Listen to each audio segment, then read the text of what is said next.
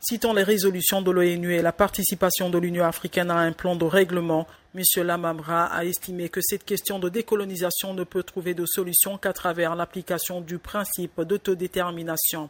Le droit du peuple saharaoui à l'autodétermination est inaliénable, non négociable et imprescriptible, a insisté le ministre algérien en assurant que son pays, pays pivot, ne cherchait qu'à œuvrer pour la paix et la coopération dans la région.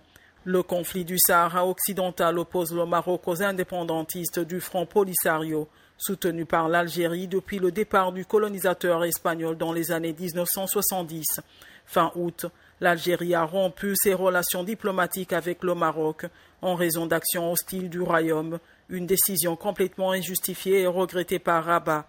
Le 22 septembre, l'Algérie a enfoncé le clou en décrétant la fermeture immédiate de son espace aérien à tous les avions marocains. Selon plusieurs diplomates, le Maroc a fini par accepter à la mi-septembre, sous pression américaine, la nomination du diplomate italo-suédois Stéphane de Mistura comme nouvel émissaire de l'ONU. Sa désignation n'est cependant toujours pas intervenue officiellement.